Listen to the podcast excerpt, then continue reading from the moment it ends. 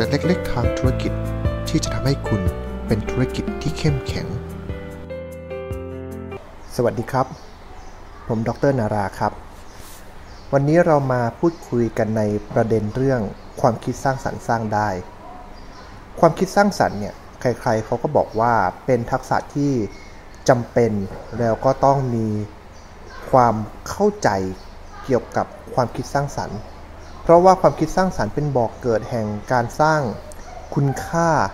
แล้วก็นวัตกรรมใหม่ ๆ ให้กับโลกของเราตลอดเวลา ยิ่งในยุคที่เราต้องมีการปรับตัวเป็นอย่างมาก ความคิดสร้างสรรค์จึงเป็นจุดแรกๆที่เราจำเป็นต้องใช้มันขึ้นมานะครับ ทีนี้ในการทำความเข้าใจเกี่ยวกับความคิดสร้างสรรค์เนี่ยเราต้องเข้าใจก่อนว่าความคิดสร้างสรรค์คือ ความคิดใหม่ หรือ ความเข้าใจใหม่ๆ ที่มีประโยชน์ เป็นจุดเริ่มต้นของการสร้างคุณค่าการแก้ปัญหาอย่างที่ผมได้บอกเอาไว้แล้ว ซึ่งความคิดสร้างสรรค์เองก็เป็นพื้นฐานของการสร้างนวัตกรรมด้วยเช่นเดียวกัน ทีนี้ความคิดสร้างสรรค์เนี่ยเราสามารถที่จะแสดงออกมาได้อยู่หลายวิธีด้วยกันนะครับ เช่น เรามีสิ่งประดิษฐ์ใหม่ เราก็ต้องใช้ความคิดสร้างสรรค์เนี่ยเป็นฐาน งานศิลปะก็ใช่ การทำงาน บทกวี การจัดการ กลยุทธ์ในการบริหารต่างๆ เราก็ต้องใช้ความคิดสร้างสรรค์เข้ามาช่วยเป็นพื้นฐานในการสร้างสรรค์สิ่งเหล่านี้ขึ้นมานะครับ ทีนี้ประเด็นมันอยู่ที่ว่าบางคนเนี่ยบอกว่าความคิดสร้างสรรค์เนี่ยไม่สามารถสร้างได้บังคับไม่ได้ เราได้แต่รอให้มันหลุดออกไปเองจากความคิดของเรา โดยการสร้าง ปริมาณความคิดเยอะๆ หรือมหกรรมแห่งความคิดขึ้นมาในสมองของเรา แล้วรอจนกระทั่งว่ามันใช่ แต่ผมว่าจริง ๆ แล้วความคิดสร้างสรรค์เนี่ยมันสามารถสร้างได้ โดยที่เราเริ่มเข้ามาเข้าใจความคิดก่อนว่า ในความคิดเนี่ยมันคืออะไร จริงๆ ความคิดมันก็คือสิ่งที่อยู่ในสมองของเรานั่นแหละ สิ่งที่สมองของเราทำงานนะครับ ซึ่งความคิดเนี่ยมันเกิดจากการที่มีสิ่งต่างๆ เข้ามากระตุ้นสมอง แล้วมันก็จะทำงานทำการท้าทายกับสิ่งที่กระตุ้นตรงนั้น ดังนั้นเนี่ยความคิดสร้างสรรค์จึงเป็นการกระตุ้นเพื่อการตอบโจทย์อะไรบางอย่างที่เกิดขึ้น เพราะว่าพอเราสามารถตอบโจทย์หรือการแก้ปัญหาบางอย่างที่เกิดขึ้นในสมองของเราได้ เราก็จะพบว่าสิ่งนี้มันช่างมีประโยชน์เสียเหลือเกิน ดังนั้นเนี่ยเรามาดูนะครับว่าถ้าเรามีความอยากก็แปลว่าความเป็นโจทย์ของเรา หมายความว่าเราอยากจะแก้ปัญหา อยากจะทำให้ดีกว่า อยากจะถ่ายทอดทุกอย่างนี้ถือว่าเป็นโจทย์ของเราทุกอย่างเลยนะครับ เป็นอาการที่สมองของเราเนี่ยบอกว่าเราจะอยู่เหมือนเดิมไม่ได้แล้วนะ สมองเราถูกท้าทายแล้ว สมองเราต้องการที่จะหาคำตอบอะไรบางอย่าง ตรงนั้นแหละครับเป็นจุดเริ่มต้นของความคิด แต่หลายครั้งเราพบว่าความคิดแบบเดิมๆเนี่ยเราก็ไม่สามารถที่จะเอามาตอบโจทย์ได้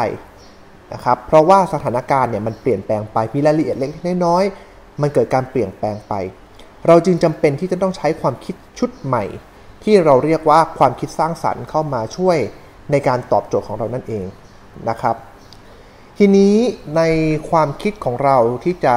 ใช้ให้เกิดความคิดสร้างสรรค์ได้เนี่ย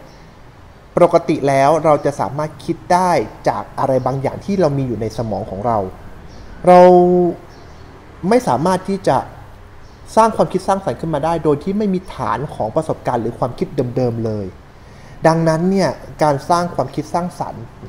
จึงเป็นการใช้ประสบการณ์ ความคิด ความรู้ ความรู้สึกหรืออารมณ์ในอดีต มาทำการต่อยอดหรือพัฒนามันขึ้นไป เพื่อให้เกิดความคิดสร้างสรรค์ หรือความคิดที่เป็นประโยชน์ ความคิดสร้างสรรค์เนี่ยสามารถจะทำได้ทั้งหมดอยู่ 4 วิธีนะครับ วิธีที่ 1 ก็คือการเพิ่มเพิ่มนะครับ ในที่นี้หมายความว่าเป็นการเพิ่มสิ่งที่มีอยู่เดิมในประสบการณ์ของเรา ให้มันมากขึ้น ให้มันเข้มข้นขึ้น แบบที่ 2 คือการลด อะไรที่มันไม่จำเป็นอะไรที่มันเกะกะ เรามาพิจารณาดูแล้วบอกว่าเออตรงนี้มันไม่โอเคนะ มันทำให้เปลืองต้นทุนโดยใช้เหตุ มันทำให้เราเปลืองพลังงานโดยใช้เหตุ เราก็สามารถที่จะตัดลดความคิดตรงนั้นลงได้นะครับก็เราก็จะได้เป็นความคิดชุดใหม่ขึ้นมาอีกหนึ่งชุด ที่มีประโยชน์มากขึ้น เราก็เรียกว่าความคิดสร้างสรรค์ได้เช่นเดียวกันตัวอีกตัวหนึ่งนะครับเป็นตัวที่ใช้กันบ่อยเยอะพอสมควรเลยก็คือการผสม เอาความคิด 2 ชุดขึ้นไป 2 ชุด 3 ชุดหรือ4ชุดอะไรก็แล้วแต่ มาผสมกันครับ เอาตรงนั้นมาหน่อยเอาตรงนี้มานิดเอามารวมๆกัน แล้วก็ออกมากลายเป็นชุดความคิดชุดใหม่ขึ้นมา แล้วก็ตัวสุดท้ายคือเขาเรียกว่า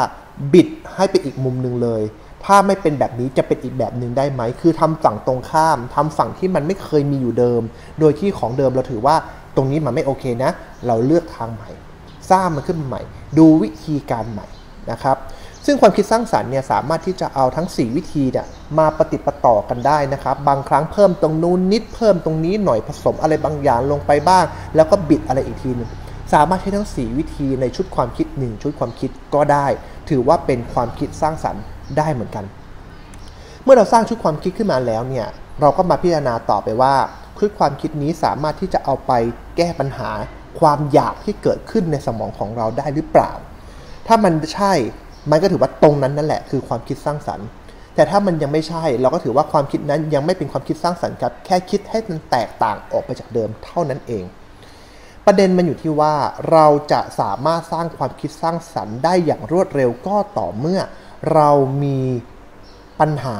หรือมีประเด็นที่เราต้องการแก้ที่ชัดเจน เพราะฉะนั้นเนี่ยก่อนที่เราจะเริ่มตั้งความคิดสร้างสรรค์ในการแก้ปัญหา หรือต้องการทำอะไรแล้วแต่ที่มันเป็นความคิดสร้างสรรค์เนี่ย เราต้องทำการวิเคราะห์ปัญหาให้เรียบร้อยเสียก่อน การวิเคราะห์ปัญหาในที่นี้คือแยกออกมาเป็นเรื่องๆและหาแก่นแท้ของปัญหาให้ได้ว่า สิ่งที่เราต้องการจริง ๆ แล้วเนี่ยมันคืออะไร ผมยกตัวอย่างนะครับ เช่นบอกว่าเวลาเราขึ้นไปบนรถทัวร์หรือขึ้นไปบนเครื่องบินก็แล้วแต่เราต้องเดินทาง ที่นั่งจะค่อนข้างแคบ เราไม่สามารถที่จะนอนได้อย่างสบายๆ ซึ่งส่วนใหญ่เนี่ยปัญหาของเราคือเวลาเราหลับบนรถทัวร์หรือบนเครื่องบิน เราจะ คอพับ คนเขาก็จะมีความคิดสร้างสรรค์ขึ้นมาว่าอ้าวอย่างนั้นเราหาหมอนที่เอามาลองตรงคอดีไหมตรงบ่าเพื่อให้คอเราไม่พับ บางคนก็ออกแบบหมอนที่เราสามารถซุกหน้าลงไปในการนอนให้ได้อย่างสบายๆขึ้นมา ก็ถือว่าเป็นความคิดสร้างสรรค์ ถ้าในที่นี้อาจจะใช้บอกว่าเราหาอุปกรณ์อะไรบางอย่างที่หนีบตัวหมอนนั้นเอาไว้กับเบาะแล้วทำให้เราสามารถที่จะพิงเบาะนั้นได้อย่างสบายๆ เป็นรูปแบบใหม่ของ อุปกรณ์ที่พกพาขึ้นไปบนเครื่อง หรือบนรถทัวร์ได้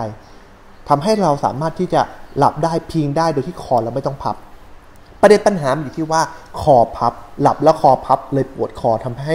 นอนไม่สบายเห็นไหมครับ เราต้องแยกแยะออกไปว่า ปัญหาที่แท้จริงเนี่ยมันอยู่ตรงไหนนะครับ จากนั้นเนี่ยความคิดสร้างสรรค์นะครับ เราจะมีได้บ่อยๆ ก็ต่อเมื่อเราต้องทำการฝึกฝน นะครับฝึกฝนเพราะว่าความคิดสร้างสรรค์นี้เป็นทักษะ มันจะต้องเอาความคิดที่มีอยู่เดิม ซึ่งเราจะต้องฝึกในการดึงความคิดออกมาอย่างรวดเร็ว สมองของเราถ้าถูกคิดบ่อยๆเนี่ยมันจะมีการเชื่อมโยงเส้นประสาททำให้เราสามารถที่จะคิดเรื่องที่เดิมๆคล้ายๆเดิม หรืออยู่ในรูปแบบเดิมๆเนี่ยได้เร็วขึ้นเรื่อยๆนะครับ เมื่อเราทำการฝึกฝนไปเรื่อยๆ ความคิดสร้างสรรค์มันจะถูกแปลสภาพครับ คือความคิดสร้างสรรค์จะกลายเป็นประสบการณ์ของเราเอง แล้วเราก็จะต้องเก็บเกี่ยวประสบการณ์เหล่านั้นไว้เรื่อยๆ มากขึ้นมากขึ้น เหมือนกับเป็นการฝากเงินไว้ในบัญชีธนาคาร ความคิดสร้างสรรค์เนี่ยเป็นสิ่งที่ช่วยทำให้เราเนี่ยสร้างคุณค่าให้กับใหม่ ใหม่ ๆ ให้กับโลกใบนี้นะครับ ยิ่งทำให้เรามีบัญชีในธนาคารเพิ่มขึ้นเรื่อยๆ เราก็จะมีทางเลือกเพิ่มขึ้นครับ แล้วเราก็จะมีวิธีการในการแก้ปัญหาให้กับชีวิตของเรามากขึ้น เราก็จะมีโอกาสในการตัดสินใจได้มากขึ้น แล้วยิ่งใครก็ตามที่จะต้องปรับตัวในยุคของ New Normal แล้วเนี่ย ความคิดสร้างสรรค์เป็นตัวหลักเลยครับ ที่เราจะต้องใช้ทักษะอันนี้ในการสร้างสิ่งใหม่ ๆ ใน New Normal เพราะสถานการณ์สิ่งแวดล้อม พฤติกรรมมันเปลี่ยนแปลงไป สุดท้ายนะครับ ความคิดสร้างสรรค์เนี่ยเป็นพลังของ ผู้ประกอบการที่จะก้าวข้ามไปสู่ความสำเร็จ ใครมีมากก็เอามาใช้ได้มาก ใครมีน้อยก็เอามาใช้ได้น้อย ถ้าอยากมีมากเราก็ต้องฝึกมัน แล้วเราจะสามารถสร้างความโดดเด่นได้มากขึ้นจากความคิดสร้างสรรค์ของเรา สวัสดีครับ ติดตามเรื่องราว สาระ และเกร็ดความคิด ในการทำธุรกิจได้ในตอนต่อๆไปครับ